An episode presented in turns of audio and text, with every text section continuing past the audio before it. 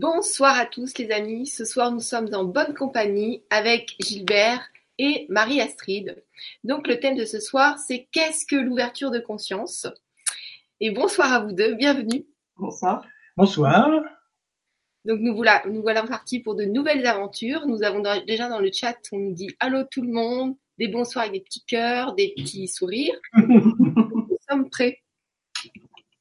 Nous sommes prêts pour parler de ce sujet. Donc c'est une conscience. Qu'est-ce que c'est? C'est plusieurs consciences. De quoi on va parler? Ah. Vas-y. eh bien, on va parler de euh, l'ouverture de conscience. Qu'est-ce que l'ouverture de conscience et comment, au quotidien, euh, dans notre vie, euh, on peut euh, bah, ouvrir notre conscience et activer nos potentiels? Hum, ça, c'est un bon sujet. Activer nos potentiels. Oui. On fait ça comment? Ah bah, Faut On peut-être va- d'abord nous expliquer ce que c'est la conscience. Alors la conscience déjà, c'est pas une fracture du crâne. C'est-à-dire que si on veut aller de plus en plus loin dans l'ouverture de conscience, il faut lâcher le mental. Mm. Le mental est un terrible frein à l'ouverture de conscience. Alors on peut parler quand même d'une conscience mentale, c'est-à-dire celle qu'on a au quotidien, où on a des idées, où on s'y prend telle ou telle manière pour faire telle ou telle chose, on est dans notre travail, on est en train de faire la cuisine ou de faire le ménage ou, ou en vacances. En fait, on est dans une certaine conscience. Mais celle-ci, elle reste dans la gestion du quotidien. C'est déjà très important. Maintenant, on peut ouvrir sa conscience parce que notre gros problème, c'est l'ignorance. L'ignorance, comme disent beaucoup de personnes, c'est la source de tous nos maux. Ah, si j'avais su. la- notre ignorance, ça correspond à peu près à 96%. Et notre conscience, 4%. Donc on a beaucoup de travail à faire pour ouvrir notre conscience. Hum. Donc petit à petit, eh ben, on peut euh, ouvrir euh, notre conscience euh, par euh, différentes façons. Il y a par exemple la méditation, il y a, euh, ben, nous on travaille avec les formes, ça aide vraiment beaucoup. Les formes, ça accélère apparemment. Oui, beaucoup. On est vraiment avec la géométrie sacrée reliée à l'ADN et c'est par l'activation de notre ADN qu'on va ouvrir notre conscience. Et après, il y a aussi un outil très pratique qui est l'observation de soi. Ah, plus on est dans l'observation de soi, plus on se connaît, plus on, on- oui, plus on, on connaît comment on fonctionne, euh, qu'on accepte d'aller regarder euh, nos, nos mécanismes. nos mécanismes, euh, tout ça, et plus on a la possibilité d'agir dessus, et donc euh, d'aller euh, désagréger ce qui n'est pas utile, ce qui nous freine, et ça va euh, petit à petit ouvrir notre conscience. Et c'est quoi le protocole euh, pour euh, observer? Parce que des fois, il y en a qui observent, mais ils f- le font pas bien. Il y a peut-être une formule magique pour le faire correctement. Ah, c'est c'est le, photo, le photographe. Le photographe qui est derrière son appareil photo et qui observe ce qui se passe pour essayer de voir ce qui ce qu'il y a au-delà de la Mm. Perception première. Mhm. Quand un photographe veut prendre veut faire un portrait de quelqu'un, euh, bon, on peut faire du presse-bouton, mais s'il veut vraiment aller chercher l'émotion de la personne, la personnalité de la personne, eh bien, il va falloir aller au-delà du visuel apparent pour pouvoir euh, saisir ce qui est caché derrière. Et un exemple dans la vie de tous les jours, ça donnerait quoi? Ça donnerait quoi? Par exemple, si quelqu'un... euh, Moi, euh, une technique que j'utilise beaucoup, c'est de, de me positionner euh, à l'extérieur de moi-même pour m'observer faire ou m'observer penser. Mm. Donc, euh, moi, les exemples, je- toi, t'es bien, t'es doué pour trouver des exemples. moi, Ben, je sais pas, par exemple, admettons un couple, il y a une personne, euh, il y a une personne qui rentre, euh, enfin, il y a la, il y a le mari qui rentre et le ménage il est pas fait. Donc Mhm. euh, il peut peut-être engueuler sa femme parce que le ménage est pas fait. Donc euh, là, lui, il va pas s'observer lui-même. Peut-être il, il va, il a pas eu le temps de questionner s'il lui était arrivé quelque chose ou si elle a dû gérer des urgences, les enfants ou je sais pas quoi. Donc là, il, il, a pas le temps de s'observer puisqu'il crie déjà avant de commencer. Ben justement, c'est là la, la, la question, c'est d'apprendre à s'observer, voir comment ça commence. Hum. Quel est euh, L'élément déclencheur. en fait. l'élément déclencheur Qu'est-ce qui fait que je vais rentrer dans un mécontentement, voire dans une colère euh, Et qu'est-ce qui enclenche le processus? C'est ça qui est important. En fait, au début, c'est vraiment de, de- d'être dans l'observation. Donc le mari rentre, euh, il rentre, euh, il, il se met en colère parce que sa femme n'a pas fait le ménage. Après coup, il se dit bah mince, je me suis mis en colère. Qu'est-ce qui a fait que je me suis mis en colère? Et, et là, il peut euh, arriver ou pas, la personne peut arriver ou pas à, à repérer pourquoi il s'est mis en colère, pourquoi, qu'est-ce que ça a fait en lui qui a déclenché cette colère. D'accord, il a décortiqué la scène. Voilà. Et petit à petit, eh ben, euh, la personne va réussir à prendre du recul et à ne plus se mettre en colère face à une même situation. Mhm. Ça se fait pas comme ça en claquant des doigts, c'est avec le temps et avec l'expérience. Faut vraiment, euh, c'est un travail de tous les jours en fait. hein. Et ça, ça augmente la conscience. Oui, oui, parce que la plupart de nos mécanismes sont inconscients. Mm. La première fois, je suis allé au Pérou. euh, un soir, euh, pendant l'expérience avec euh, l'ayahuasca, j'ai vu mon plexus solaire comme s'il était tout ouvert.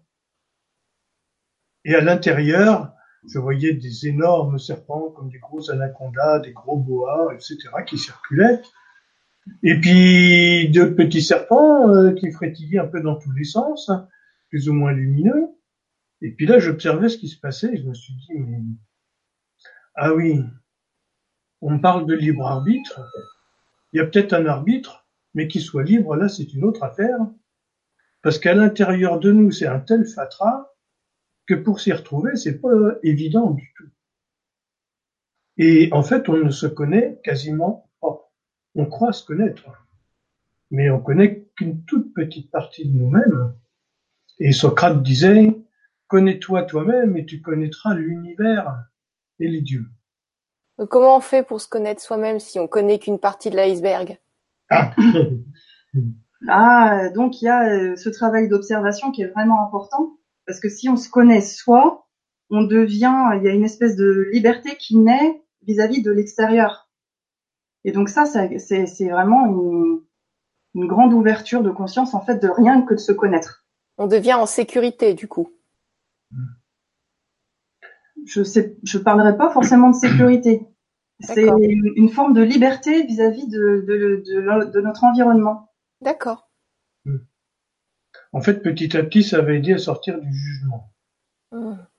En fait, les, pour ouvrir notre conscience, nous avons un certain nombre d'outils, mais surtout trois freins importants, qui sont les trois poisons de l'âme, la peur, le doute et le jugement.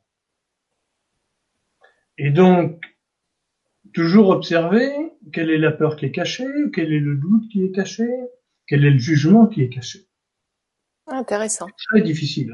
C'est Mm. petit à petit que ça se met en place. Donc, quand on doute, c'est forcément qu'il y a un truc euh, Oui. caché qui nous empêche de d'être euh, d'être sur l'objectif et le but qu'on veut réaliser. Par exemple, si on veut atteindre un verre d'eau et qu'on doute, c'est qu'il y a un truc qui va pas. Oui, c'est ça. Donc, si notre objectif est d'aller atteindre le verre d'eau, on doit pas avoir de doute, on doit le faire. C'est pareil pour aller chercher sa voiture ou pour réaliser un projet. On est censé ne pas avoir de doute. Oui. Sinon, il y a des trucs qui se cachent. Et en fait, il y a souvent euh, aussi un- une grande différence entre, euh, on va dire, notre connaissance mentale, notre souhait mental et notre euh, la réalité cellulaire. Je sais pas si tu as déjà fait cette expérience d'avoir de dire bah oui ça je le sais, mais en fait de pas le ressentir à l'intérieur de toi. Dire que tu le sens, tu le sais mentalement, mais c'est pas intégré au niveau cellulaire. Tout à fait. Notre conscience va aider à ça justement, à ce qu'on soit vraiment en accord entre ce que l'on pense, ce que l'on euh, et ce qu'on ressent au niveau euh, de nos cellules. Hmm. Il y a Patricia qui dit cela me, me paraît tellement compliqué. Alors chez nous, c'est très simple. C'est vrai. parce que nous allons travailler avec les formes. Et il y a une forme clé qui s'appelle le dodécaèdre. Alors, on prend le petit, Hein? Le dodécaèdre. Donc il y a 12 faces pentagonales et chaque pentagone génère des spirales au nombre d'or. Je reviendrai peut-être dessus après. Et ces spirales correspondent à nos brins d'ADN. En fait, tout se passe à l'intérieur de nos cellules. On a tendance, dans notre monde occidental, à privilégier le mental et l'intellect. Je dirais l'aspect psychologique ou, psychanalytique est très intéressant, mais il est très très limité. Il permet de gérer beaucoup de choses. Mais si on va travailler à l'intérieur de nos cellules, parce qu'en fait tout passe par nos cellules, eh bien à ce moment-là, on va pouvoir avancer beaucoup plus vite sans se prendre la tête. C'est pour ça que je disais tout à l'heure que l'ouverture de conscience n'est pas une fracture du crâne et que notre mental, c'est ce qui va nous freiner le plus. Dès qu'on va se poser trop de questions, on ralentit. Dès qu'on va rentrer dans le silence intérieur en travaillant avec les formes, tout va s'accélérer. Mais ça va s'accélérer au point que notre mental, lui, il va réagir parce que ça va trop vite pour lui. Là, nous animons un certain nombre de stages tout le, pendant l'année. Et dernièrement, là, une stagiaire dit, commençait à dire, mais oui, mais alors là, ici, comment est-ce que ça se passe? Il débraye ton mental, il est en train de freiner ce que tu es en train de recevoir et d'intégrer. En fait, avec les formes, n'oublions pas que forme, information, informatique, euh, bonjour, t'es en forme, t'es pas en forme, tout ça, ça joue euh, à l'intérieur de nous. En fait, les formes véhiculent de l'information ou des messages et développent des énergies. Si on rentre dans ce processus, alors à ce moment-là, notre corps physique, notre mental vont commencer à se synchroniser, à travailler de pair.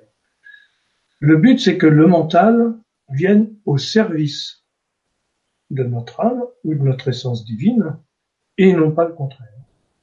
Ça, c'est un très très gros problème pour un occidental.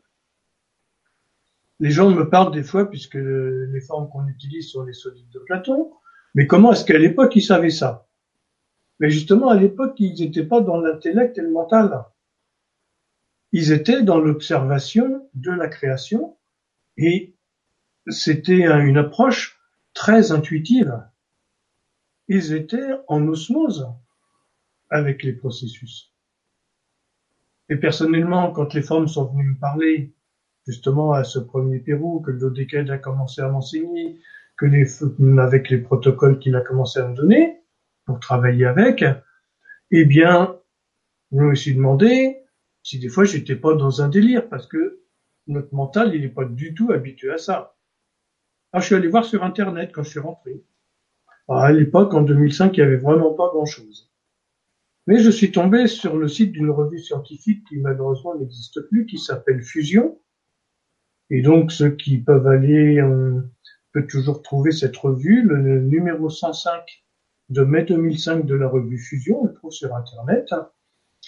On trouve les travaux d'un chercheur américain en chimie physique qui s'est aperçu, lui, avec des études scientifiques cette fois-ci, que lorsqu'on relie les protons dans le noyau de l'atome, eh bien, ils sont organisés suivant ces formes.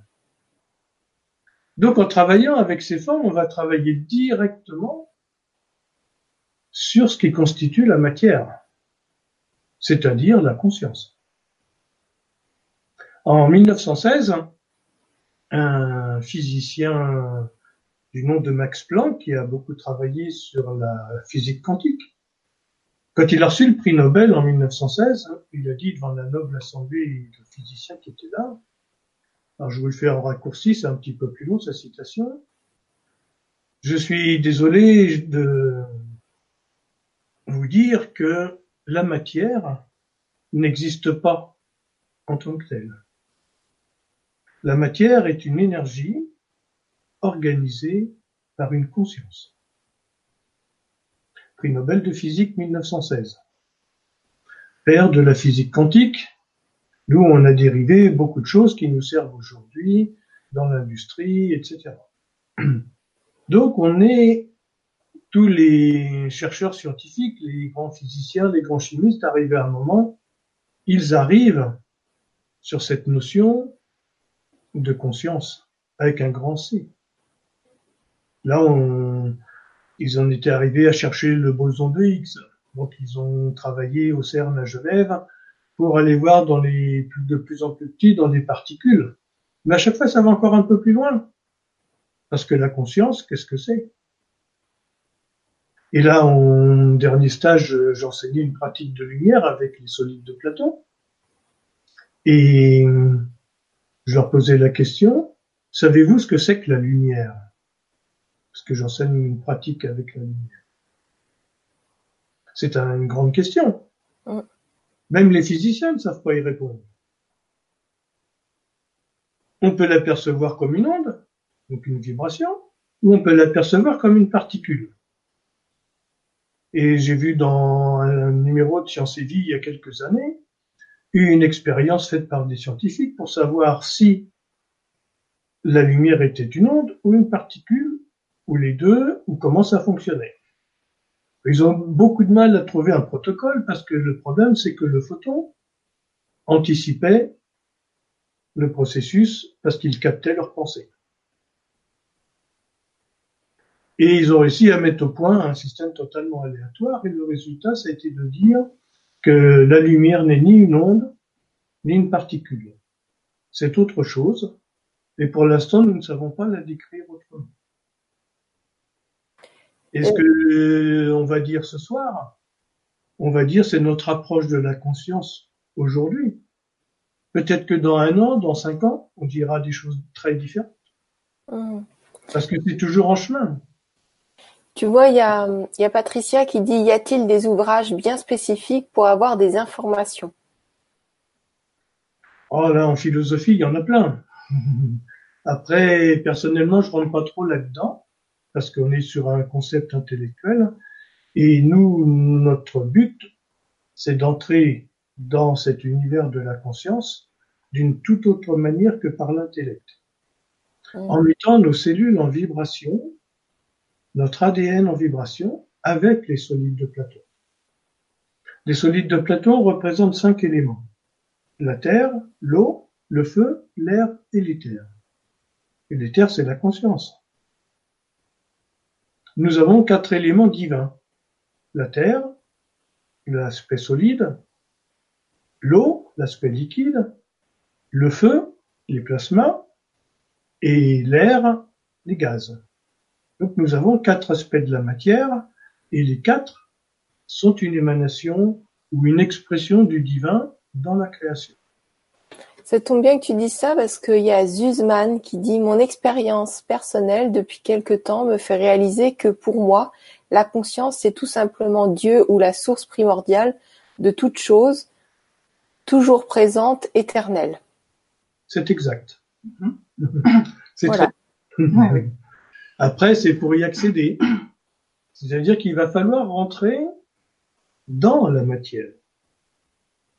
Tout le monde va chercher l'ouverture de conscience quelque part là-haut, mais c'est pas là-haut que ça se passe. En fait, la matière, c'est un concentré d'amour créateur. C'est du divin, c'est Dieu qui est concentré dans la matière. Même dans le plastique. Hein. Même dans le plastique. Le, les polymérisations du pétrole, ce sont des structures géométriques dans lesquelles on va retrouver euh, des comme des Merkaba, des sauts de Salomon, etc. C'est assez impressionnant. J'avais vu une vidéo d'un d'un chimiste qui montrait toutes sortes de polymérisation et qui montrait les structures géométriques qui étaient dedans. Après, j'ai pas approfondi, mais ce serait intéressant d'aller approfondir tout ce qui se passe. Moi, je peux parler de mon expérience euh, parce que euh, je suis tombée dedans il y a quelques années. Euh, à l'époque, j'étais maman de deux enfants, euh, très euh, dans la société, euh, en accord avec la société, mais vraiment à fond. Hein. et, Une bonne petite citoyenne. Voilà. Et bon, ça fait déjà ça fait déjà trois ans que je dis ça, mais euh, aujourd'hui, ce qui reste de moi, c'est 5% de celle que j'étais il y a il y a sept ans. C'est il y a sept ans que j'ai commencé parce que euh, ma façon de voir le monde, euh, ma façon de penser, ma façon de, de me comporter, de mais vraiment ma conscience s'est ouverte grâce à tous les stages que j'ai suivis euh, avec Gilbert et que j'enseigne euh, maintenant depuis, euh, depuis quand Un an. Un an, Mmh. voilà. Et et et aux soins que, que je fais avec les formes et que voilà la pratique régulière euh, que je peux faire avec euh, avec les formes en fait. Et, ça euh, participe vraiment à, à, changer mon regard sur le monde, à mon regard sur moi-même, mon regard sur les autres, sur mon environnement. Oui, d'avoir de nouveaux points de vue. Oui. oui. Si on reste tout le temps dans le même point de vue, on, on, fait tout le temps la même expérience, les mêmes habitudes, et on aboutit toujours au même résultat. Pour certains, c'est pas un résultat cool. C'est un résultat un peu plus cool. oui, et puis surtout de, de prendre, enfin, par le biais du, du travail énergétique, euh, en fait, l'observation de soi, elle vient presque toute seule, en fait. Et on n'a pas d'effort mental à faire, c'est quelque chose qui devient automatique. Si vous avez un effort mental, déjà, c'est que vous n'êtes pas au bon endroit. on n'est pas censé avoir d'effort mental, normalement. Voilà. Et, euh, et du coup, euh, je sais plus ce que je, ce que je voulais dire. Oui, on peut, euh, à, à, force, ben, du coup, prendre conscience de nos mécanismes, c'est ce qu'on disait tout à l'heure, et, sortir du jugement vis-à-vis de l'autre, vis-à-vis de notre environnement, et arriver à prendre du recul par rapport aux expériences qu'on vit sans avoir de l'émotionnel dedans. Et reprendre l'expérience telle qu'elle est pour une expérience, sans mettre, aller mettre de l'émotionnel. Et juste une question, le médaillon là, euh, j'étais passée à un salon et je me souviens plus, tu m'avais déjà dit ce que c'était, ce que ça faisait. Et comme là, je le revois sur toi. et euh, donc euh, voilà, c'est peut-être intrigant aussi pour ceux qui nous regardent, je sais pas. Qu'est-ce que qu'est-ce que ça fait ça? Pourquoi tu le portes? Alors ça, c'est une forme égyptienne. Alors je conseille pas de commencer par celle-là parce que c'est quand même assez tonique. En fait, au départ, dans, si on regarde sur Internet, donc c'est un GED, D-J-E-D. Euh, c'est un, ça symbolise un arbre qu'on a taillé et tous les ans, le pharaon devait relever le pilier Djed pour avoir des, dans le cadre d'un rite agraire, pour avoir des bonnes récoltes. Donc c'est une forme très vivifiante et donc c'était à cette époque-ci qu'il faisait ses rituels au moment au début du printemps pour avoir des bonnes récoltes. Petit à petit, cette forme est devenue la colonne vertébrale d'Osiris. Donc en fait, elle, euh, elle est un soutien, donc on l'appelle aussi le pilier de Jed. Donc pour les gens qui ont besoin de soutien, ça va beaucoup aider. Ça fait circuler l'énergie dans le corps, surtout dans l'axe vertical, tertiel, et ça fait rayonner cette énergie par les collerettes tout autour. Donc on a une très forte énergie qui monte de la Terre, donc c'est pas une forme normalement qu'on va porter juste avant d'aller se coucher parce que euh, ça amène quand même beaucoup d'énergie. Au départ, vaut mieux pas la porter en continu parce que c'est un peu trop puissant. Euh, moi, il y a des fois, je la porte une journée et puis le lendemain, je sens que c'est bon, on va pas la, on va pas la mettre. Voilà. Ah voilà, on voit mieux. Ah, c'est mieux. Là. Oui. Ouais. Mais là devant le blanc. Là. Et euh, tu vois, il y a Martine qui dit c'est le Jed et Jean-Christophe qui dit ce Jed est formidable. Bonjour à tous. Donc, euh, je sais pas si vous le connaissez ou c'est une personne qui vous a. Jean-Christophe? Oui. Ah, je crois savoir qui c'est, oui. Bonjour. euh, bah, en fait, le fait de le porter, c'est vrai que moi, il y a des fois, euh, je le prends pas parce que euh, parce que je le sens pas. Euh, parce qu'après, on peut le corps, le champ d'énergie, il peut aussi arriver à saturation de, de trop d'énergie et du coup, donner euh, cette cette énergie justement qui va donner du peps, qui va donner de la force, Mm. ça va plutôt faire l'inverse parce que on va tout, euh, ça va être trop et du coup on va être à plat plat. Mm. Donc il faut savoir doser aussi le, le, temps qu'on porte les formes. moi, j'aime bien la porter, ça me donne de la, vraiment de la force dans la journée, ça donne vraiment de l'énergie. Et en plus, moi, je me suis aperçue que la, forme est, rayonnée tellement que ça, ça permet aussi d'aller euh, désagréger euh, les, choses négatives qui peuvent arriver dans notre champ d'énergie. Tu sais, quand j'étais venue vous voir sur le salon à Paris, j'en avais pris un dans les mains qui était plus ou moins gros. Je crois qu'il y avait quelqu'un d'autre qui avait un plus gros. Et j'avais vraiment senti cette force colossale et ça m'avait épaté que juste un bon j'ai pas pas juste mais euh, qu'un je sais plus en quoi c'était hein, comme métal en bronze. En laiton en laiton juste quelque chose comme ça qui puisse faire ça c'est quand même assez épatant. Bon là c'est difficile d'en parler parce que on n'est pas tous ensemble et on peut pas le ressentir. Mais euh, c'est vrai que si un jour vous avez l'occasion d'aller sur un des salons parce que vous vous bougez bah, partout en France sur les gros salons que ce soit Angers, Paris, euh, Tours, bah voilà. Ce serait intéressant d'aller voir sur le stand ça, parce que bon après les plus gros ils sont pas forcément accessibles pour tout le monde parce qu'ils sont plus puissants et j'imagine que c'est plus pour des pièces. Mais moi ça m'avait marqué.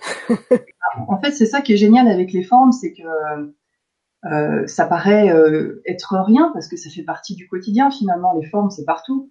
Et quand on on capte vraiment qu'on se met en, phase avec l'énergie des formes, mais c'est juste merveilleux en fait ce qui se passe.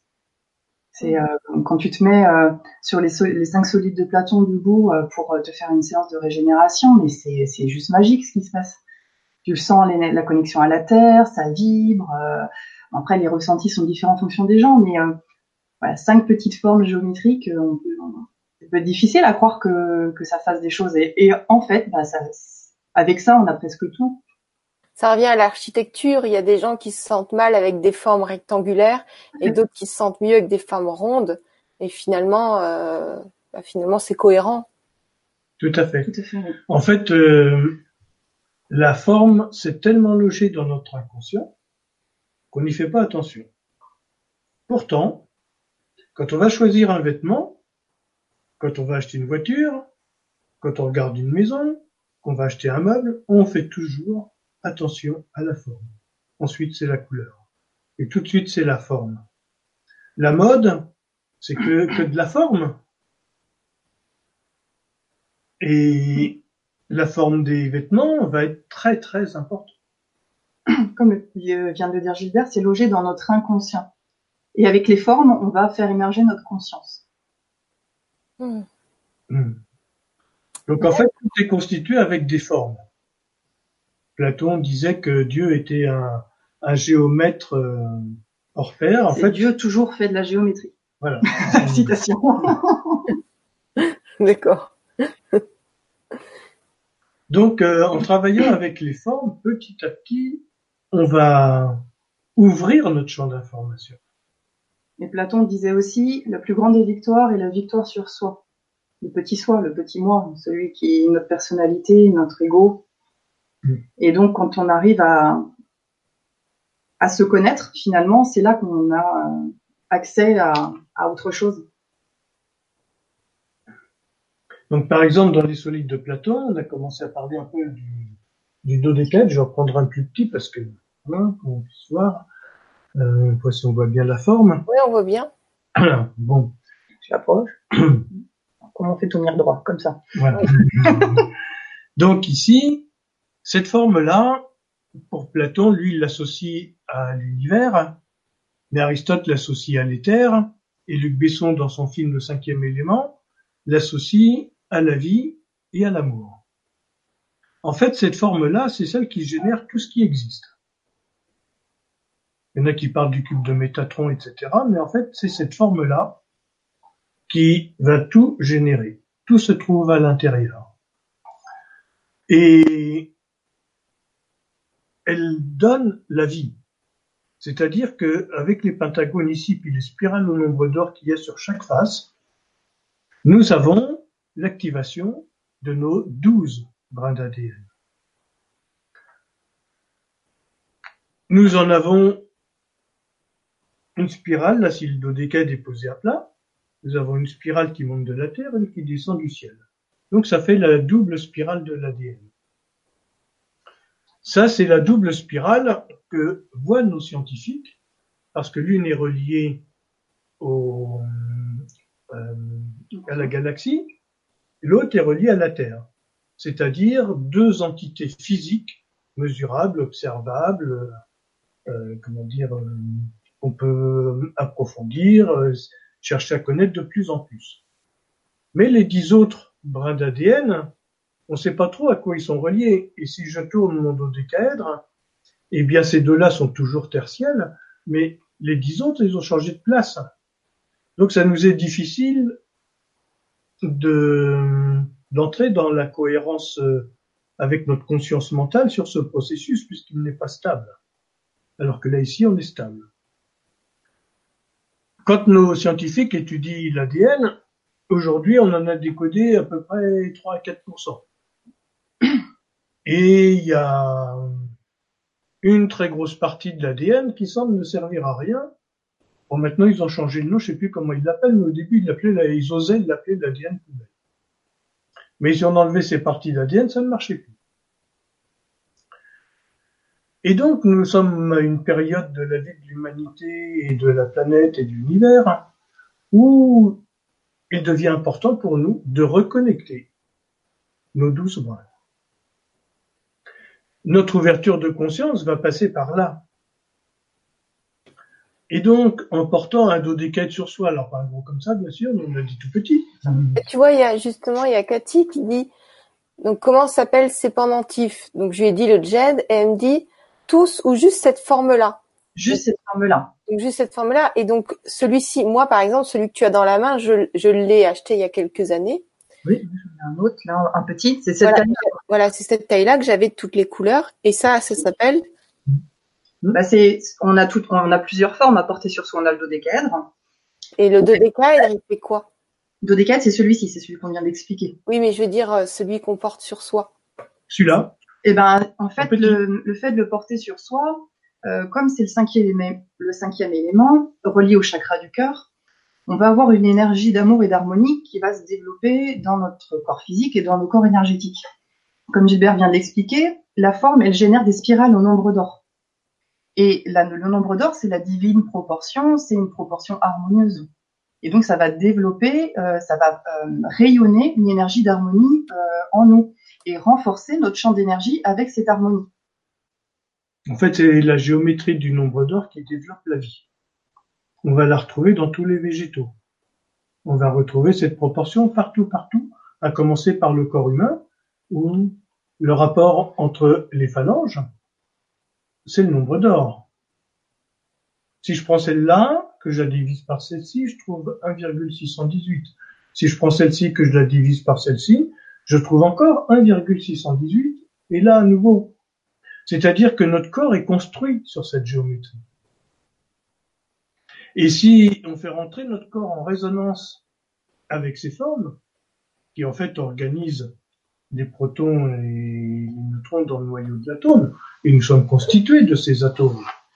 Donc avec les formes, on va créer des champs de résonance qui petit à petit vont modifier, euh, comment dire, les, les filtres d'ignorance pour aller de plus en plus vers cette source ou cet océan. Cet océan d'amour créateur dans lequel nous baignons en permanence. En fait, tout, toute la création, c'est qu'une énergie d'amour. C'est cette énergie d'amour créateur qu'on appelle Dieu. S'il n'y a plus cet amour, il n'y a plus rien. C'est-à-dire que les atomes se désagrègent. S'il n'y a plus d'atomes, il n'y a plus de matière. Donc, plus on va rentrer dans la matière pour aller à la rencontre des atomes, plus on va aller vers cet amour créateur et cette essence divine. C'est pas en partant dans tout un tas d'élucubrations mentales, mais c'est en rentrant dans la matière. Puisque la matière, c'est un condensé. Et comme dirait Nassim Haramein, la matière, c'est 99,99, 99, 99% de vide. Et entre l'infiniment petit et l'infiniment grand, et bien d'après Nassim Haramein, au milieu se trouve la cellule du corps humain. C'est-à-dire qu'on est au centre de la création. On est au centre de cet espace divin. Et plus on va aller réveiller cet aspect divin en nous, ça s'appelle la géométrie sacrée, c'est pas pour rien. C'est une géométrie divine. Il y en a qui utilisent le mot sacré à tout va pour faire n'importe quoi, obtenir euh, ceci. J'avais lu au début, j'avais commencé à lire un livre bleu, Les fabuleux pouvoirs du dodécaèdre. Mais je voudrais pas être à la place de celui qui l'a écrit. Comment utiliser cette forme la plus sacrée qui existe pour manipuler l'émotionnel des gens? Comment obtenir le retour d'affection avec le dodécaèdre, par exemple? Je trouve ça assez extraordinaire. Euh, on est aux antipodes, à l'opposé de ce que c'est censé faire une géométrie sacrée. La géométrie sacrée, elle est faite pour qu'on aille à la rencontre de notre essence divine à l'intérieur de nous et autour de nous. Sinon, c'est une prise de pouvoir et là, on passe à côté. C'est ce que j'appelle la fausse lumière. J'ai pas mal de questions qui arrivent là. Oui? T'écoutes? D'accord. Donc la première, c'est Laetitia. Est-ce que les formes de Platon de petite taille à poser sur le chakra sont efficaces? Je suis guidée à me rapprocher des solides de Platon, mais je ne sais pas trop comment m'y prendre. Et elle dit, euh, donc elle demande sur quel chakra faut les poser. Est-ce que c'est différent selon les personnes? Quel est le mieux? Alors, pour ça, nous animons des stages. c'est pas évident pour toi de répondre comme ça, c'est ça Pour apprendre. Si, si, si, si. Alors déjà, la plupart des petites formes en cristal sont très mal taillées et donc elles ne fonctionnent pas. J'ai travaillé pendant un certain temps avec des importateurs, avec des Brésiliens, euh, en Inde, etc. Et je dirais depuis 6-7 ans, on ne trouve plus de forme en cristal correctement taillée. Donc déjà, le nombre d'or qui est dans le dodécaèdre et l'hyposède n'existe plus. Et bien souvent, l'octaèdre, il est tout plat, et puis il n'a pas 8 faces, il en a 12, tellement ils font l'arrêt du milieu épaisse. Donc ça ne fonctionne pas.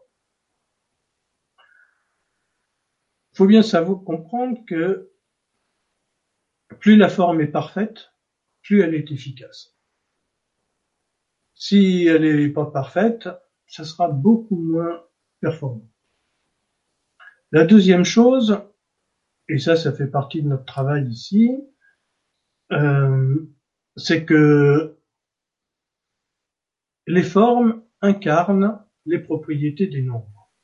Ce sont les nombres qui pilotent et la géométrie qui les incarne.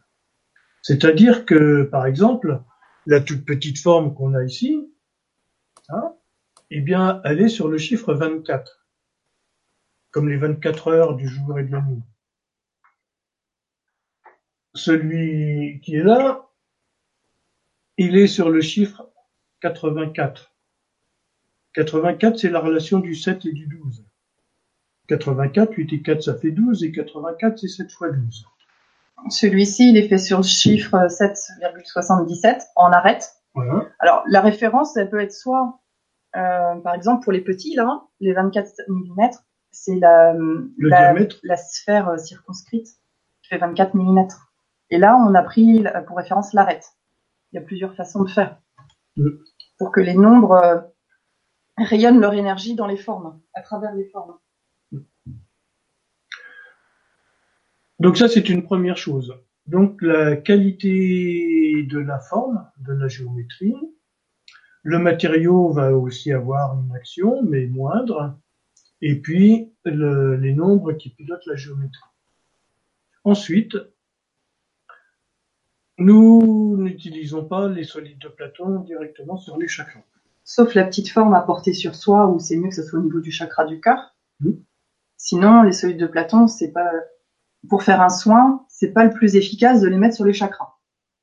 En fait, euh, je reviens au film de Luc Besson, le cinquième élément. La clé, elle est à la fin du film. Donc, euh, pour faire euh, court, ils doivent euh, désagréger une espèce de, gigantesque planète qui symbolise le mal. Et plus on tire dessus, plus elle grossit. Et donc, ils savent pas comment la détruire. Pour la détruire, c'est avec les cinq éléments. Donc, il faut activer les quatre éléments, la terre, l'eau, le feu et l'air. Donc, nous, nous utilisons les points cardinaux et au centre, le cinquième élément, qui a les vortex au nombre d'or qui génèrent la vie. Et quand l'amour, donc le dodécaèdre s'exprime au centre entre les quatre, là on désagrège le mal. C'est la symbolique du film. Alors ce qui est étonnant, c'est que j'avais vu le film, je sais plus quand il est sorti, en 95 ou 96, et je l'avais pas revu depuis. Et en janvier 2005, euh, bah, le m'explique cette euh, manière d'installer les solides de Platon. Et quelques mois après, le cinquième élément passe à la télé. Alors je me dis, tiens, je vais regarder la télé, ça va me faire du bien. Et puis le film commence, et puis je me dis, mais ce que raconte l'archéologue italien, c'est exactement ce que m'a expliqué le dodécaèdre. Et puis quand on arrive à la fin, où le signe de l'amour s'exprime au centre des quatre, on voit euh, des, des éclairs euh, dans les deux sens, dans les six directions, et instantanément, cette sphère euh, spatiale qui symbolisait le mal se désagrège. Et donc, nous travaillons plutôt sur ce registre-là, plutôt que de les mettre sur les chakras. Ceci est possible, hein, il y en a qui le font. Pour moi, c'est une approche mentale très basique, mais qui va pas générer beaucoup de vortex, et donc ne va pas activer notre ADN d'une manière très, très pertinente. Pourquoi ça répond à des questions. Donc, ça répond à des questions que j'ai dans le chat. Hmm. Pourquoi on va travailler avec les points cardinaux? Eh bien, tout simplement, on va revenir à cette histoire de matière. Plus on va être en phase avec notre vaisseau spatial qu'est la Terre. Parce que là, bon, nous sommes assis, on, on peut croire qu'on ne bouge pas. En fait, nous faisons actuellement des milliers de kilomètres par seconde. Et donc, on a notre vaisseau spatial qui, lui, est à l'heure cosmique. Et d'être en référence avec notre vaisseau spatial, on va directement en relation avec l'ensemble de la création.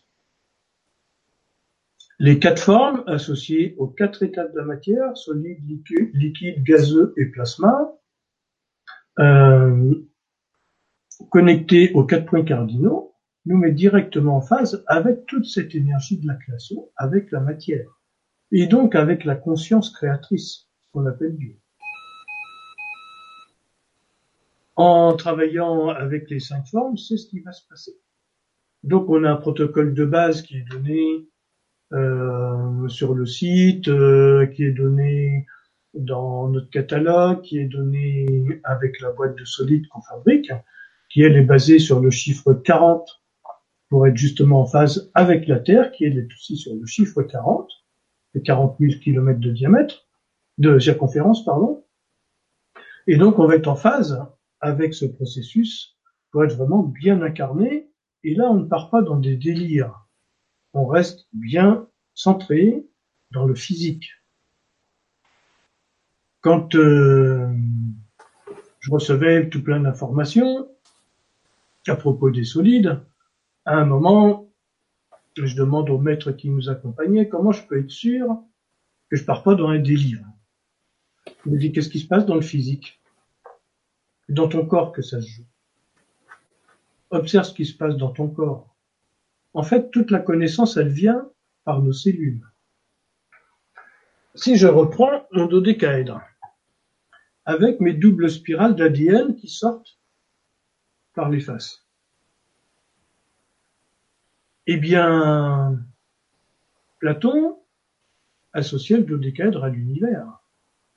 Donc nos brins d'ADN sont en lien directement avec l'ensemble de la création. On parle de douze constellations. Nous avons douze faces. Nous avons douze heures jour, douze heures nuit, douze mois dans l'année. On a relation avec le, les rythmes du temps. On parlait en douzaine avant, on comptait en douzaine. Oui. Et puis maintenant, bah, on compte en kilos ou en dizaines. Et encore les œufs qu'on compte en douzaines. C'est intéressant parce que les œufs, c'est la vie. Voilà. Et on les compte toujours en douzaines.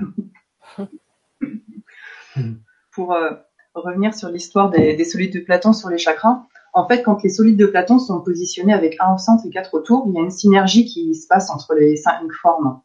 Alors que quand ils sont positionnés sur les chakras, euh, chacun euh, va agir individuellement en fait. Il n'y a, pas, ouais, il y a pas de, de synergie.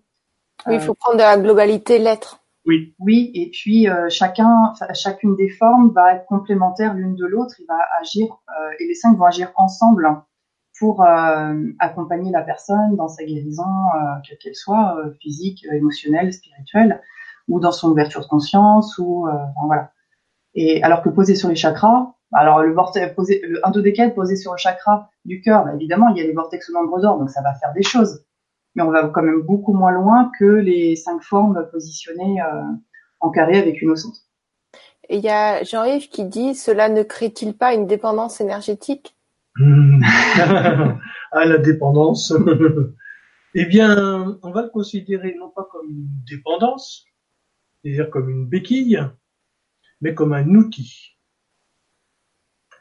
Euh, si vous voulez, euh, je sais pas moi, euh, faire des plantations dans un jardin, il va bien falloir utiliser une fourche à bêcher ou quelque chose.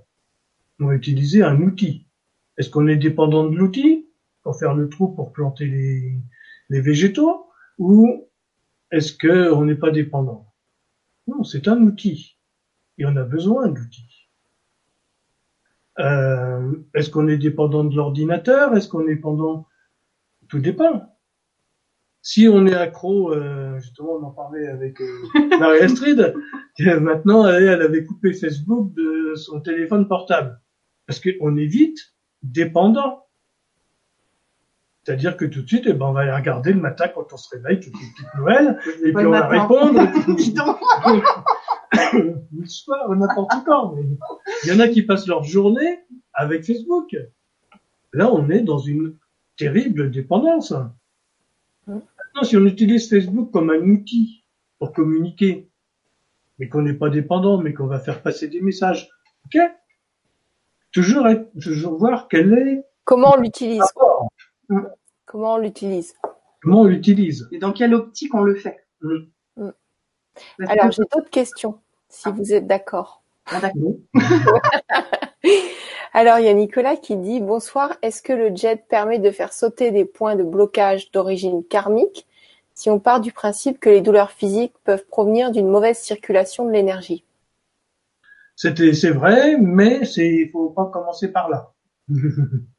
Euh, c'est comme si on mettait un bâton de dynamite dans un conduit, une conduite bouchée, on risque de la faire exploser.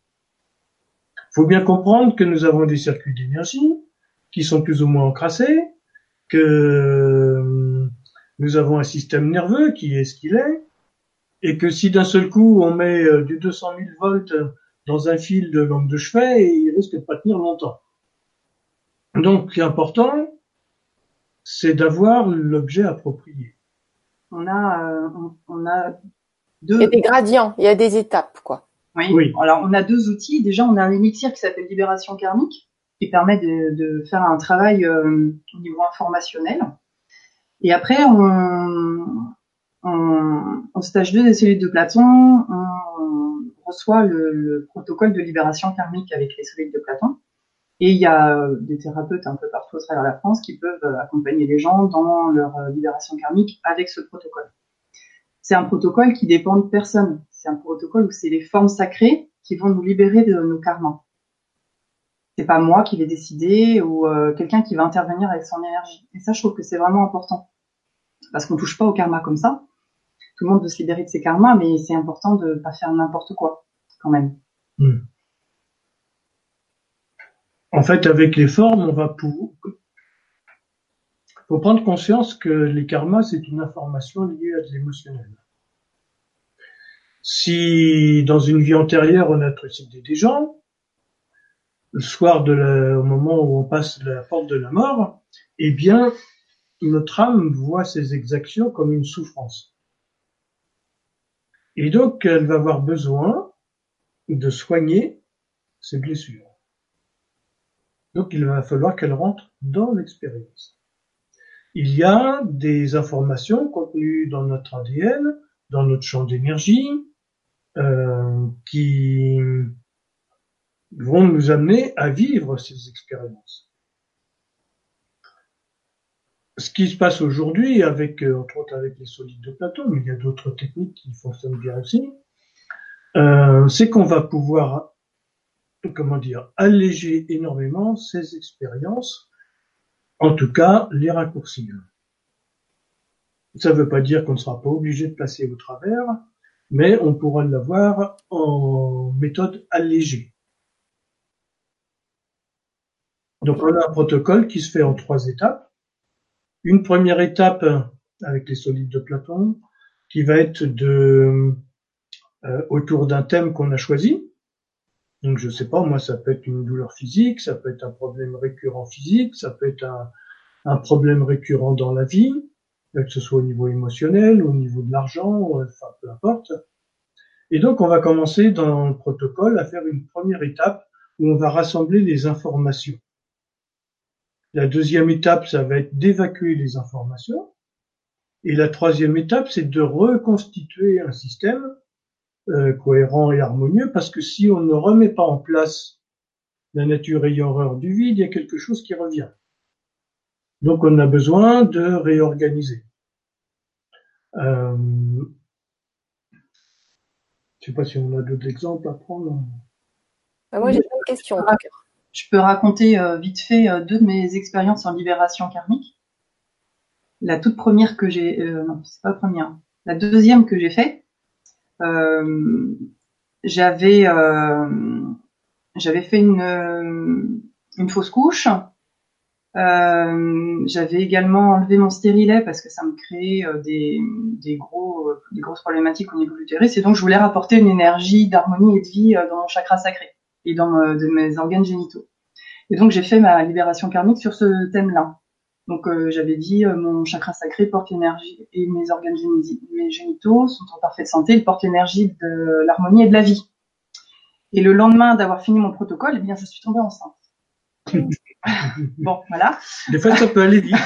bon, c'était pas prévu, hein, mais bon, voilà, ça a été efficace pour le coup. euh, bon, ça, c'était euh, ma deuxième libération karmique. Et depuis, euh, depuis quelques mois, je fais des, des, libérations karmiques avec mes planètes rétrogrades. Donc ça, c'est un travail que je fais en collaboration avec une astrologue. Euh, et donc, euh, c'était pour, euh, c'était pour la planète, euh, je crois Neptune. Je crois, je sais plus, je suis pas très sûre. quand j'ai fait mon dernier protocole, j'avais la tête qui tournait, j'avais envie de vomir. ça a été vraiment très compliqué de finir mon protocole et ça m'a couché deux jours. Bon, bah voilà, c'est parce que bah il y a des choses qui s'évacuent du corps et qui vont se libérer. Et je sens vraiment qu'après les protocoles, euh, les, les, protocoles avec les planètes, j'en ai fait quand même euh, un certain nombre euh, l'année dernière. Et ça, vraiment, ça passe par le corps. L'évacuation des informations, elle passe par le corps. Et là, on sait que ça s'en va. C'est pas juste des, du blabla. En fait. Et là, c'est l'ouverture de conscience qui va se mettre en place. Au fur et à mesure qu'on va désagréger ce qui nous encombre, ce que j'appelle nos filtres d'ignorance, eh bien, on va pouvoir avoir davantage accès à l'harmonie, à la lumière, à la vie. Alors, j'ai encore des questions. Hein. Donc, Pierre qui dit, est-ce que selon vous, certaines religions, soufisme, hindouisme ou certaines philosophies, taoïsme par exemple, permettent des ouvertures de conscience plus justes, plus rapides, plus puissantes? Alors tout dépend comment c'est pratiqué. Euh, dans la plupart des religions, en tout cas moi celle que je connais c'est la religion catholique, nous avons des édifices religieux qui ont été construits suivant la géométrie sacrée comme les cathédrales, comme certaines églises romanes, toutes ces églises qui ont été construites, euh, si on est bien en phase avec ces édifices, l'architecture par elle-même va déjà faire son travail. Après, il y a le message qui va venir avec. Dans les religions, il y a le problème du message et de l'interprétation du message, qui varie avec les siècles, qui varie avec euh, comment dire la société. Par exemple, au Moyen Âge, on était à fond euh, dans l'enfer et puis on va rouster cuire avec euh, les fourches du diable, etc. Aujourd'hui, on est dans une religion beaucoup plus dans le social. Alors, ça va changer au fil du temps. Qui a raison, qui a tort, j'en sais rien. Euh, en théologie fondamentale, le message peut être juste, mais comment on va adapter le message? Qu'est-ce qu'on va en faire? Ça, c'est une autre affaire. C'est vrai qu'on ne comprend pas et on ne lit. Même quand on lit, euh, chaque personne l'interprète différemment. Voilà. En fait, il y a dans toutes les religions, il y a des bonnes choses à prendre. Et euh, c'est juste après, qu'est-ce qu'on en fait et comment oui, qu'est-ce qu'on en fait, comment on le comprend, comment on l'interprète et... comment on l'applique. Hein voilà. Et, alors, bien les formes, parce que là, le message, il est intrinsèque aux formes, il passe pas par notre mental. Et donc la forme, elle diffuse ce qu'on appelle une onde de forme. Surtout par exemple si on prend un dodécaèdre étoilé, donc avec ses avec ses douze pointes, euh, je peux vous dire que là, et là, l'information d'harmonie, elle se diffuse dedans. Ah. Et là, il n'y a rien à faire. C'est ça qui est reçoit. C'est vraiment génial les formes parce qu'il y a juste à se mettre dedans. Il n'y a pas à réfléchir, il n'y a pas à, mentaliser quoi que ce soit. Hop, on installe les formes, on se met dedans, on fait la sieste. On reçoit directement cette énergie divine d'amour créateur. Alors, euh, il y a Nicolas qui dit par rapport au nombre, Qu'est-ce que vous pensez des travaux de, de Grabovoi en quelques mots, Nicolas? Bah, Grabovoi, j'ai pas très bien étudié son approche, mais il est clair que les nombres ont une énergie. Euh, après, j'observe, je connais quelques personnes qui sont allées faire euh, ces formations, soit directement chez lui, soit par personne interposée. J'ai pas vu des très très gros changements. Maintenant, il faut aussi du temps. Il y a juste une chose qui me dérange dans ces suites de nombres, c'est qu'il y a toujours sa date de naissance. Et ça, ça me dérange profondément parce qu'on passe par quelqu'un. Les formes, on passe par personne. Ah, je savais pas qu'il y avait sa date de naissance. Si, si. Ah, intéressant. Hmm. Je sais plus, c'est doit être 14 11 1963, un truc comme ça. D'accord, ok. Donc il y a hum, Flotte Human qui dit quelle est la différence entre l'isocaèdre et le dodécaèdre énergétiquement parlant? C'est Florence. Elle me dit merci. Icosaèdre. c'est pas grave. C'est pas grave. J'ai dit quoi? En fait, c'est icosaèdre et pas isocaèdre. Ah, pardon. En plus, c'est bien marqué. C'est bien. c'est moi qui ai fait un mélange. Comme quoi, on, lit bien ce qu'on veut. Hein. On est d'accord Mais en fait, si tu savais le nombre de personnes qui m'appellent et qui me parlent de, de l'isocaèdre, ça me fait rire à force. Icosaèdre. Okay. Donc, le dodécaèdre, euh, c'est une forme qui est, donc c'est le cinquième élément, qui est relié au chakra du cœur. Euh, c'est euh, une énergie d'amour et d'harmonie avec les, les spirales au nombre d'or. L'icosaèdre, c'est l'élément eau, donc qui est relié au chakra sacré qui se trouve dans le bassin. C'est bien dans le bassin qu'on met de l'eau. Et donc là, l'énergie de l'icosaèdre, ça va être euh, euh, relié au liquide dans le corps, euh, à l'énergie de l'abondance, de, l'argent, de la sexualité évidemment, puisqu'on est dans le chakra sacré, et également à l'énergie de la mère, hein, de la maman du féminin. L'énergie de la vie. En fait, si je prends un dodécaèdre et que je lui coupe ses pointes par le milieu des segments, je vais obtenir l'icosaèdre. En fait, l'icosaèdre, chacune des pointes de l'icosaèdre. Donc le l'icosaèdre a 20 faces et 12 pointes, et le dodécaèdre, il a 12 faces et 20 pointes. Les pointes de l'icosaèdre pointent les centres des faces du dodécaèdre et inversement. Plus. Voilà. Qui aura va mieux voir. Donc, on va voir, je vais mettre euh, Sur le bleu, là. Sur le bleu, voilà. Ça verra un petit peu mieux. Donc ici, on va avoir, si j'oriente comme ça, voilà, les pointes de celui-là correspondent au centre des faces de celui-ci, et inversement, les pointes de celui-ci correspondent au centre des faces de celui-ci. On dit qu'ils sont réciproques l'un de l'autre. Et il y a une forme, tout à l'heure, quelqu'un parlait des chakras. Donc, euh, pour faire rapide sur les chakras, le cube, la terre, c'est chakra racine. L'icosaèdre, l'eau, c'est le chakra sacré puisque c'est le bassin. Le tétraèdre, le feu, c'est le plexus solaire. Le dodécaèdre, l'amour, c'est le chakra du cœur. Et l'octaèdre, l'air, c'est le chakra de la gorge. Ensuite, on a un dodécaèdre étoilé, celui, c'est-à-dire que celui-ci, si je lui prolonge ses arêtes, j'obtiens les pointes que je vous ai montrées tout à l'heure. C'est le troisième œil. Et ici, si on regarde bien l'icosaèdre, eh bien, c'est aussi une base pentagonale. C'est-à-dire que l'icosaèdre génère aussi le nombre d'or. Et si on coupe cette euh, calotte de l'icosaèdre et qu'on la glisse sur le pentagone du dodécaèdre, on obtient cette jolie forme. que Drango. Melchizedek appelle le dodécaèdre christique et qui correspond au chakra coronal. Si vous voyez bien. Là, vous voyez. Là, on voit bien la calotte pentagonale Voilà. sur la face du dodécaèdre. Et donc là, c'est la fusion du dodécaèdre et de l'icosaèdre. Ça s'appelle faire l'amour. D'accord. Et donc, tu vois, Et donc, puisque on, on en parle, euh, l'énergie sexuelle, l'énergie de la sexualité est une façon d'ouvrir sa conscience. Hein, relié au chakra coronal, on ouvre notre conscience. Ça dépend comment c'est fait. Hein. bien sûr, on est d'accord. Tout, tout, ça dépend comment c'est fait. Tout dans la vie. Mais parler aux gens, que ce soit faire l'amour, que ce soit de manger, que ce soit de bouger. C'est ça. Euh, Il y a Christine qui dit où peut-on alors trouver les formes sacrées de Platon? Merci. Bah, Chez nous,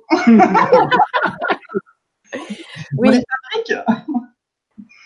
Alors, voilà. nous avons adopté un procédé euh, particulier puisqu'on n'arrive pas à trouver en cristal de roche des formes taillées qui soient correctes et qui fonctionnent, mais qu'on a quand même besoin de l'énergie du quartz.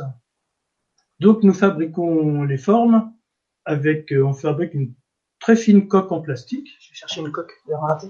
Euh, on fabrique une très fine coque en plastique et à l'intérieur, on reconstitue une pierre avec 75% de poudre de quartz, 25% de chaux hydraulique et l'élixir de la forme que nous fabriquons. Je vous, je vous montre des formes ratées à l'impression. Vous voyez, c'est vide. Voilà, C'est vraiment pas épais. Là, on voit une qui est, qui est ratée. euh. C'est la coque en plastique, elle est très très fine. remplit, voilà. Et euh, voilà, on peut, on remplit ça avec de la poudre de quartz, un petit peu de chaux hydraulique et l'élixir de la forme. Qui nous permet d'avoir une forme parfaite et pilotée par les murs. Hmm. Voilà. Et euh, donc il y a Jean-Yves qui dit peut-on le faire tremper dans l'eau, transmettre l'info du non. euh, Alors attends, dodéca, bon, je sais pas ce qu'il y a marqué. L'eau comme un élixir. Donc euh, boucher le trou. C'est des questions surprises. Euh, il y a, y a le, même protocole qu'on utilise pour faire les soins avec les quatre formes euh, posées en, en carré et, et le dodécaèdre au centre. On pose une bouteille d'eau dessus et l'eau est revitalisée avec les formes, avec les cinq éléments, pas seulement le dodécaèdre. Euh, et là, on redonne euh, une dynamique, une structure et de la vie, une vie rayonnante à l'eau. Alors, effectivement, on peut mettre un dodécaèdre dans de l'eau, ça va faire un élixir de dodécaèdre. Ça fonctionne. Ça fonctionne, hein. Mais si on veut revitaliser l'eau, c'est mieux d'utiliser les quatre formats sur les points cardinaux, le dodécaèdre au centre, et là on a, euh, comment dire, on réaccorde l'eau avec les cinq éléments dont elle est constituée. les minéraux qui sont contenus dans l'eau, comme on travaille avec les points cardinaux, vont se remettre dans leurs axes de rayonnement, dans leurs axes de cristallisation, et on va retrouver une qualité d'eau correspondant à celle de la source, à 85%. Ok, alors il y a d'autres questions. Pierre qui dit, est-ce que Platon était un supraconscient? Est-ce qu'il utilisait les formes géométriques sacrées pour entrer dans des états modifiés de conscience, sortie de corps, illumination? Moi, j'étais pas là, j'en sais rien. Je me souviens pas. Euh, c'est une possibilité quand même. Euh, comment expliquer ça? Hmm. Par exemple, chez moi, j'ai un grand dodécaèdre dans lequel je peux rentrer. J'ai un protocole de méditation à l'intérieur, un protocole de travail, d'exercice, qui va nous faire faire tout un travail d'ouverture de conscience. Cette forme-là, comme euh, l'icosaèdre, ne sont pas faites pour qu'on reste dedans. Il y a des gens pourraient en, on en voit sur les salons qui nous disent Ah, mais on pourrait construire une maison en forme de dodécaèdre. Non. C'est une forme sacrée, c'est comme si on était tout le temps dans le divin, euh, c'est pas vivable. Comme si on vivait dans une cathédrale. On pourrait pas, en fait. L'évêque ne vit pas dans sa cathédrale, les moines ne vivent pas dans leur abbatiale, ils vivent à côté. Par contre, c'est un endroit privilégié pour ouvrir sa conscience, c'est un endroit privilégié pour se soigner, quel que soit le soin, qu'il soit physique ou psychique, peu importe. Alors, justement, il y a Pierre qui dit, est-ce qu'il y a eu déjà des expériences faites dans des formes de Platon géants dans lesquelles une personne peut entrer et y méditer ou dormir? Je sais que ça se fait dans des pyramides pour soins. Donc ça fait partie des choses qu'on fait. Euh, on dort pas dedans. On fait des protocoles là, sur un temps limité. c'est le stage 5 des solides de Platon. C'est là où il y a la- le grand, un des grands, comme derrière vous avez, on rentre dedans. Alors ça, au stage 3, on rentre de droit, et au stage 5, nous organisons les formes, donc les, les cinq solides de Platon. Donc jusque-là, on vous a parlé d'une formation carrée avec un au centre. Là, on peut très bien avoir la formation carrée, et celui du centre, on le monte pour avoir par exemple une pyramide, et on rentre dedans. Ou alors, on a une pointe, une pointe du dodécaèdre étoilé, Une avec, pyramide pentagonale. avec euh, cinq, euh, les cinq formes en pentagone, et euh, on met une forme au-dessus et une forme au centre. Et on reste dedans, donc on fait euh, toujours nos protocoles avec les solides de Platon, c'est toujours 20 ou 40 minutes pour être en phase avec les cycles de la Terre. Et il y a une conférence où on avait montré euh, comment était fabriqué l'élixir et c'était dans un dodécaèdre, je crois, immense. Oui, oui, c'est ça, c'est le même.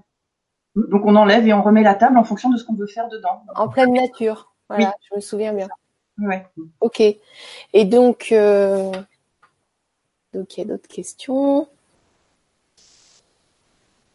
Donc euh, pour ah, Puisqu'on vient de parler des, des élixirs, euh, Oui. rapidement, moi c'est comme ça que, que j'ai découvert euh, l'Isoris en fait avec les élixirs. Et euh, à l'époque euh, où, où la per- une personne m'a m'a recommandé euh, ces élixirs, j'étais euh, au plus mal enceinte de mon troisième enfant.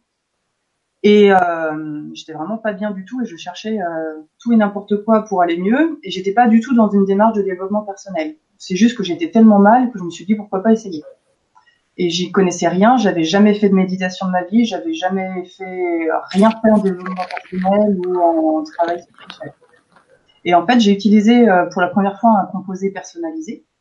Et euh, donc la, la personne qui me l'a recommandé m'avait expliqué euh, les effets que ça aurait en fonction des, des éléments euh, qui composaient le- ce- cet élixir.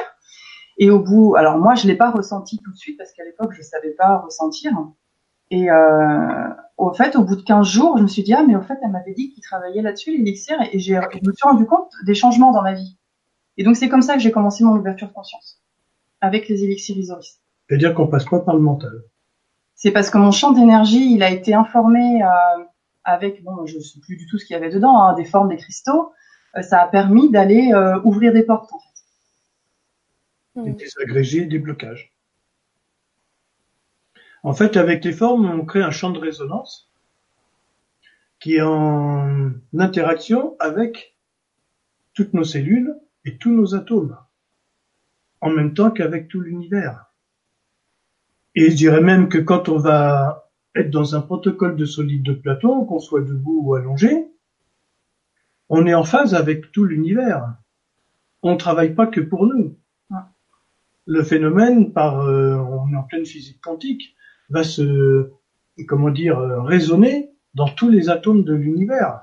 Ça, c'est euh, quand j'ai refait pour la deuxième fois le stage 2 des solides de Platon. Euh, j'avais demandé aux solides, je leur dis, ben bon, alors montrez-moi ce qui se passe quand je fais une séance. Et donc là, ils m'ont vraiment montré que quand je faisais, quand quelqu'un faisait une séance de solides de Platon, ça activait les formes partout sur la planète et dans tout l'univers en fait. Juste le fait qu'une personne fasse une séance, ça active l'énergie des formes. En fait. C'est assez incroyable quand ils m'ont montré ça. Je dis mais c'est hallucinant quoi. ça m'a vraiment euh, bluffé qu'il y ait une telle résonance en fait. Et donc là, l'ouverture de conscience, ça va être de rentrer entre parenthèses dans cette connaissance, mais surtout dans cette vibration. On commence à trouver une unité avec l'univers. Et on rejoint ce que disait Socrate, connais-toi toi-même et tu connaîtras l'univers et les dieux. Et en fait, à l'intérieur de nous, ces formes, ils sont des milliards de fois. Dans le film de Luc Besson, quand euh, on sait que c'est la diva qui a les, cinq pierres, donc là c'est des pierres avec euh, pareil des formes dessus, qui correspondent aux quatre éléments. Et quand Bruce Willis il est à côté d'elle au moment où elle va pour mourir, il lui dit, il lui demande où sont les formes parce qu'il faut qu'il les ramène. Et elle lui dit, elles sont en moi. Et il va, avec ses mains, rentrer dans le truc glauque euh, du corps de la diva pour sortir les quatre éléments, les quatre pierres qui sont dans son corps. En fait, elles sont en nous, ces formes. C'est une image, dans le film, c'est imagé comme ça, mais c'est une réalité. Nos atomes sont construits en forme de solide de Platon. Ah, et, des atomes, on n'en a pas qu'un, on en a plein. Moi, j'ai encore plein de questions, par contre. Ah, vas-y. Vas-y. Hein. Donc, euh... donc, il y a Dimitri qui dit l'exécution d'un dessin géométrique sacré doit-il être parfaitement exécuté afin qu'il puisse être utilisé? Alors, l'histoire du dessin. Nous, on n'est pas porté sur les dessins parce qu'on travaille en deux dimensions. Nous, on est porté sur les formes en volume pour travailler directement sur les trois axes. Par exemple, le saut de Salomon, qu'on appelle le saut de Salomon, qui en géométrie est un hexagramme, donc une étoile à six pointes. Si on prend les solides de Platon, cette forme, qu'est-ce qu'elle est en volume? En volume, c'est deux tétraèdes imbriqués l'un dans l'autre, ce qui donne la Merkaba. En volume, c'est aussi l'icosède quand il est posé à plat et qu'on fait une projection ça nous fait six pointes. Mais c'est aussi l'octaèdre, quand il est posé à plat sur une face, ça nous fait aussi six pointes. Donc, qu'est-ce que la forme plane, à deux dimensions, que représente-t-elle en 3D Parce que finalement, nous fonctionnons sur trois dimensions. Si, comme disent certains, euh, on veut atteindre la cinquième dimension ou je sais pas quoi, il faudrait d'abord déjà intégrer la troisième. Beaucoup passent la quatrième dimension, on ne sait pas pourquoi, tant c'est celle du cœur. Il y en a qui l'associent au temps. Mais c'est une grave erreur. Parce que le temps n'est pas une dimension, c'est une fréquence. Par exemple, pour, quand on a une dimension, c'est-à-dire une ligne droite, eh bien, pour aller du point A au point B, il y a un temps. Donc le temps, il est déjà intrinsèque à la première dimension. Dès qu'on a une dimension, il y a forcément une notion de temps. Donc la quatrième dimension n'est pas le temps. Par contre, j'invite tout le monde à aller voir sur Internet euh, certains sites où ils parlent justement de la quatrième dimension. Vous aller sur le site de Micmat, par exemple, ou euh, je sais plus les autres, mais bon. Je sais plus comment il s'appelle. Micmat, il est rigolo. Oui, il est rigolo. Et c'est très bien montré parce que il passe, euh, je crois qu'il y a trois il doit y avoir même quatre petites vidéos d'un quart d'heure où il passe sur chaque vidéo euh, chacune des dimensions et il reprend la, bah, celle d'avant pour montrer comment on passe d'une dimension à la suivante. et c'est très très bien fait, vraiment très ludique. Ok. Alors, euh, je vais encore poser. Euh... Alors, quand même, cela étant dit, par rapport aux formes en deux dimensions, euh, en effet, si on veut qu'il y ait un effet, il faut que ça soit parfaitement exécuté. Mais euh, c'est toujours mieux de travailler avec des formes en trois dimensions. On est plus complet. Alors, je vais, je vais, comme la conférence touche à sa fin, je, je vais en poser encore trois questions. Euh, donc déjà, il y a Christine qui dit dit merci Gwendoline de d'avoir posé la question. Euh, peut-on vous les commander? Bah oui. Euh, donc il y, a le site, sous la vidéo. Donc oui, il n'y a pas de souci. Voilà. Euh, donc maintenant, il y a Yes qui dit bonsoir. Les géométries sacrées sont passionnantes. Comment vous ouvrez les consciences? Alors après, il dit Avez-vous des ouvertures de conscience type ascension des temples de l'Amantis, de l'Amantie Ouvrez-vous le troisième œil euh, ou d'autres genres? Merci. L'ouverture du troisième œil, elle se fait, euh, elle se fait toute seule euh, par les pratiques avec les solides de Platon et les stages.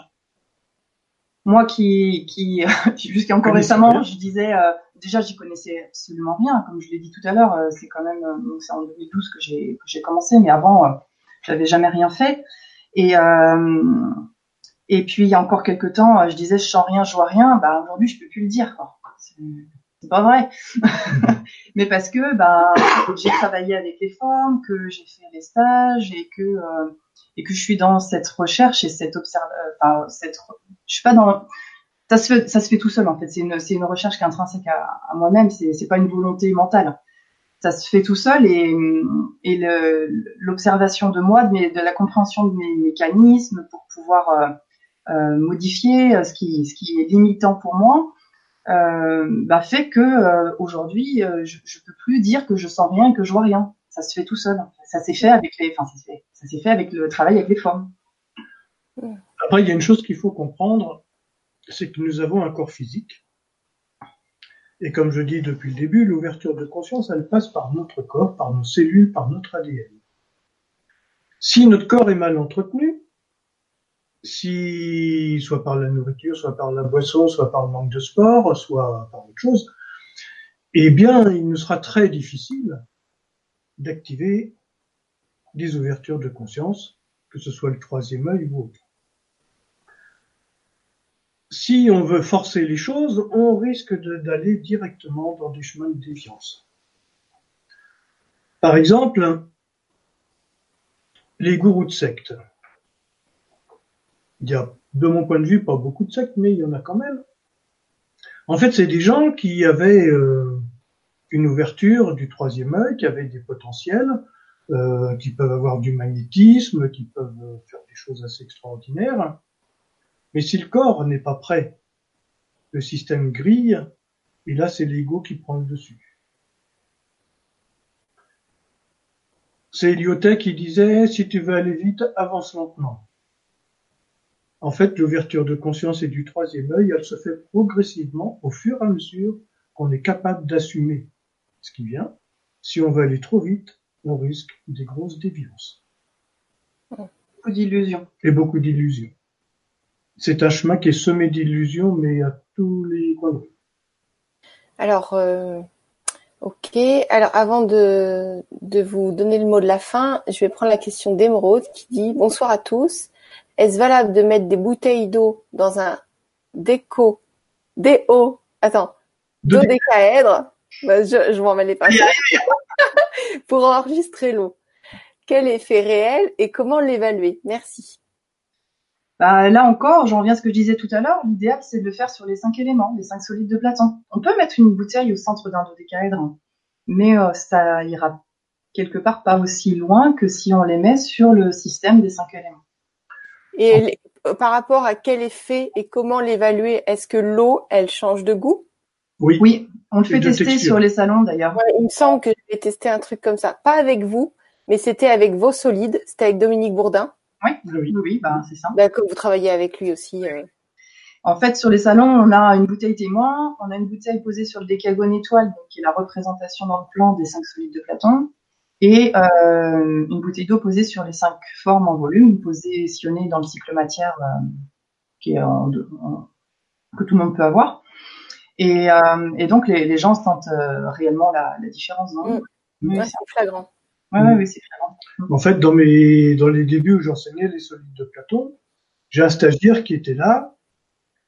Et quand j'ai dit que toute l'eau qu'on donnait à nos stagiaires à boire à nos stagiaires était passée sur les solides de Platon, il m'a dit est-ce que je peux tester cette eau? Je lui ai dit puis il y a des gens qui vont tester, euh, mieux. Donc il avait toute une batterie de pendules, divers et variés, plein de méthodes. Il me dit j'en ai au moins pour 20 minutes, une demi-heure. Je dis bah il n'y a pas de problème. Donc il prend une bouteille d'eau et puis il part faire ses mesures. Puis quand il est revenu, il me dit bah là je suis vraiment bluffé. Il dit j'ai testé toutes sortes de systèmes de revitalisation de l'eau. J'ai arrivé au maximum à récupérer 38% de la qualité d'une de source. Là, avec les solides de Platon, je suis à 85%. Et depuis, on a amélioré la forme. Voilà. Il rayonne encore plus. Mmh. Enfin, pour Et... la forme en deux dimensions, on a des étoiles. Oui, oui. Et euh, ben voilà, moi je vous invite à découvrir le site et, et justement j'allais vous demander euh, les actualités. Donc euh, quelles sont vos actualités? En fait, vous faites beaucoup de, de salons en ce moment. C'est ça. Allez... On a un salon là. Là, là, c'est une. Demain, euh, oui, on part demain pour Angers. Week-end. Ah bah oui, c'est ce week-end déjà. Donc Angers. Oui. Après, vous allez à Nîmes du 8 au 11 mars. Oui. Après, vous serez à Paris à Vivre Autrement, donc du 15 au 18 mars. À La Rochelle. Oui. À La Rochelle du, 20, du 22 au 24 mars. À Tours du 29 au 31 mars. Et Besançon du 5 au 7 avril. Donc j'imagine que tout ça, c'est inscrit sur votre site. Oui. Parce que tout le monde n'aura pas retenu d'un coup toutes ces dates. Non, sinon il y a la page Facebook euh, d'Isoris. Hein. Vous pouvez vous, euh, vous euh, liker la page, euh, voilà, pour avoir accès. Enfin, enfin, non, vous pouvez juste aller sur la page en fait. Il y a toutes les informations sur les dates des salons. Et, et puis, et puis les stages. Alors, qu'est-ce que vous proposez comme stage? C'est long? Est-ce qu'il faut des prérequis? Ça se passe Alors, le stage à dire, il y a les solides de Platon, les stages sur les solides de Platon, qui se fait en cinq modules. Donc le, le prochain, le stage de base, il a lieu prochainement dans trois endroits différents. Donc euh, début mars, ça doit être du 8 au 10 mars euh, à Brocéliande avec Paul, mm. et du 5 au 7 avril avec moi euh, Montaille, donc là où est la société. C'est ça, mec sans l'école. Et Entre puis, Lyon et Poitiers. voilà, donc c'est deux heures de Nantes, deux heures d'Angers, deux heures de Bordeaux, euh, deux heures et demie en train de Paris, euh, très facile d'accès. Et puis il y a Benoît Champion qui le fait aussi chez lui à côté de Limoux à Saint-Croix-du-Razès. Donc ça c'est au sud de Carcassonne, dans le D'accord. Et euh, il me semblait que vous, euh, il y avait la géo-bioharmonie aussi. Oui, donc ça c'est début avril. Alors la, la géobio, bah vas-y explique un peu plus la géobio. donc j'aurais complété un peu sur les solides de Platon. Donc là c'est le stage de base qui est ouvert à tout le monde aucun prérequis, il n'y a pas besoin d'avoir des connaissances en maths ou en géométrie, on vous met dedans directement et ça marche. c'est une transmission, c'est pas un apprentissage intellectuel. C'est une transmission initiatique, hein, on va vraiment dans, la, voilà. dans le, la transmission par l'énergie. On fait expérimenter directement pendant le, le week-end, il y a au moins quatre ou cinq séances avec les solides de Platon. Donc là, on intègre directement par la pratique. D'accord. Une méditation, mais euh, moi qui n'avais jamais médité, bah, j'ai réussi. et, euh, et, les élixirs de cristal de lumière? Alors là, ce sera au mois de. C'est un stage, ça. Un oui, c'est un stage. Oui. Donc en fait, j'ai commencé par les formes. Les formes m'ont montré comment les utiliser pour l'harmonisation de l'habitat. Donc la géobio-harmonie. Donc là, qui se fait sur trois fois cinq jours. La première session est début avril et puis les autres sessions au moment de l'été, euh, avec une approche, euh, donc là, bah, je vous renvoie à la libre conférence sur la géobioharmonie qui a été faite, je sais plus, en 2016 ou 2017, 2017 je crois, au début 2018. Donc, je plus, on a eu... Enfin, c'est quelque chose comme plus. ça. C'était en janvier. Euh, ça, je me souviens. Donc, euh, pour la géobioharmonie. Et puis, donc, les élixirs, c'est parce que en 2007, les formes ont dit, bah, il y a des élixirs de fleurs, il y a des élixirs de cristaux, il y a plein d'élixirs qui existent, mais il n'y a pas les élixirs de forme, il faudrait les faire.